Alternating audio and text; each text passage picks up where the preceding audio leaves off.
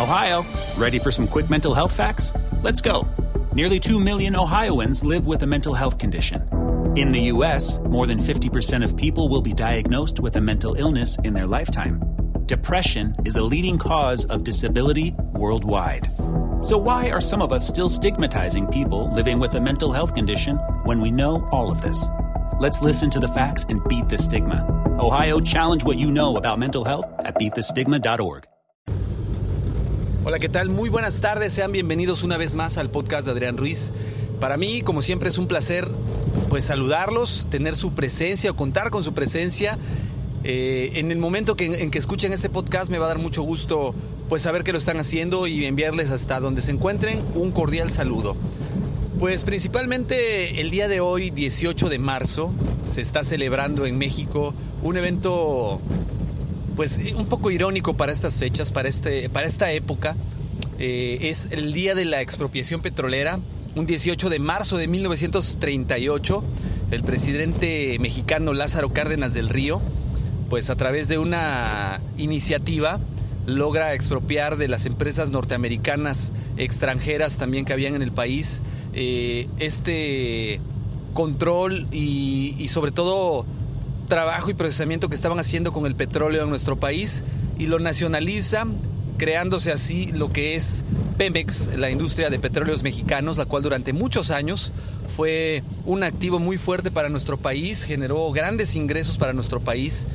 Sin embargo, en, este sexenio que está terminando precisamente este año, pues se hubo eh, las reformas energéticas que generaron la apertura nuevamente al mercado externo de, inversionistas, vamos a llamarle entre comillas inversionistas de otros países nacionales, que pues se les abrió las puertas para que ellos explotaran, trabajaran el, el petróleo mexicano, se encargaran de administrar los pozos, se encargaran ellos mismos también de refinar el petróleo y los subproductos que salen del petróleo, plásticos, etcétera con lo cual, pues bueno, se suponía o se pretendía que al abrir esta competencia se generara una mayor oferta y por ende, pues los costos se abarataran.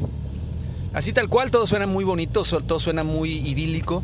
Sin embargo, pues la realidad es que el petróleo pues no está siendo un negocio rentable ya para el país. Los barriles se encuentran en un precio casi regalado de, de la venta de los petróleos, de los barriles de crudo de México cuestión que no pasa con países como Venezuela o países de Arabia Saudita.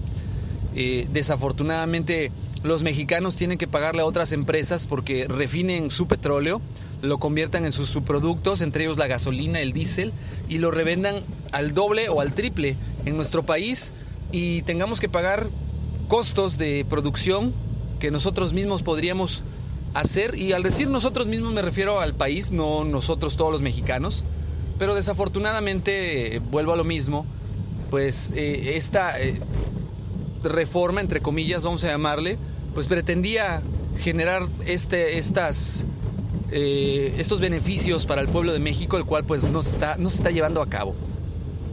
Es irónico, repito, porque aquí que se está celebrando hoy 18 de marzo la expropiación petrolera, que estemos teniendo esta situación donde cada vez más cada año y cada cierto tiempo están incrementando los costos de los hidrocarburos, el gas, el gas natural, el gas LP, la gasolina, el diésel.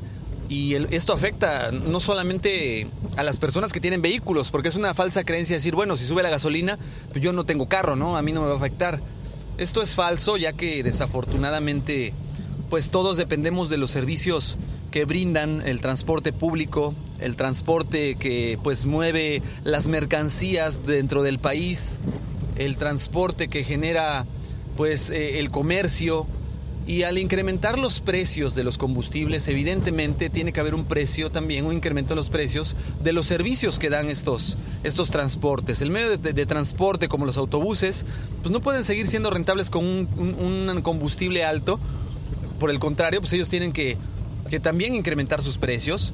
Lo mismo ocurre con las empresas que transportan la comida o, los bienes. Tienen que incrementar sus precios de fletes, lo cual pues a las empresas les genera un costo mayor y por consecuencia pues también les genera un incremento en los precios de los servicios que ellos brindan a todas las personas. Entonces, pues, en el día de hoy, 18 de marzo, repito que se conmemora la expropiación petrolera, pues sería un buen momento de reflexión, pensar qué está pasando nosotros como, como mexicanos, como parte de esta sociedad, por qué hemos permitido que pasen estas cosas.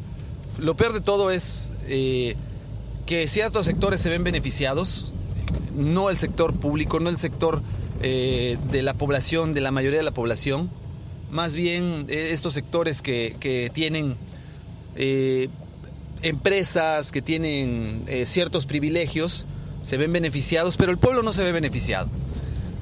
Recordemos que en julio vienen elecciones, es un buen momento para reflexionar sobre quién o por quién vamos a votar, ya que de eso también va a depender pues mucho de, de nuestro futuro como, como, como mexicanos, como parte de esta democracia, como parte de este país. Y tenemos que demostrar que no estamos contentos en cómo nos están gobernando, y que necesitamos que quien nos gobierne realmente lo haga por nuestro bien y no por el bien de ellos mismos. Bueno, pues yo les agradezco que me hayan acompañado el día de hoy en este en esta publicación del podcast, ya saben los medios de contacto correo electrónico adrianrogelioruiz.com. En eh, Twitter me encuentran como Adrián Rogelio Ru.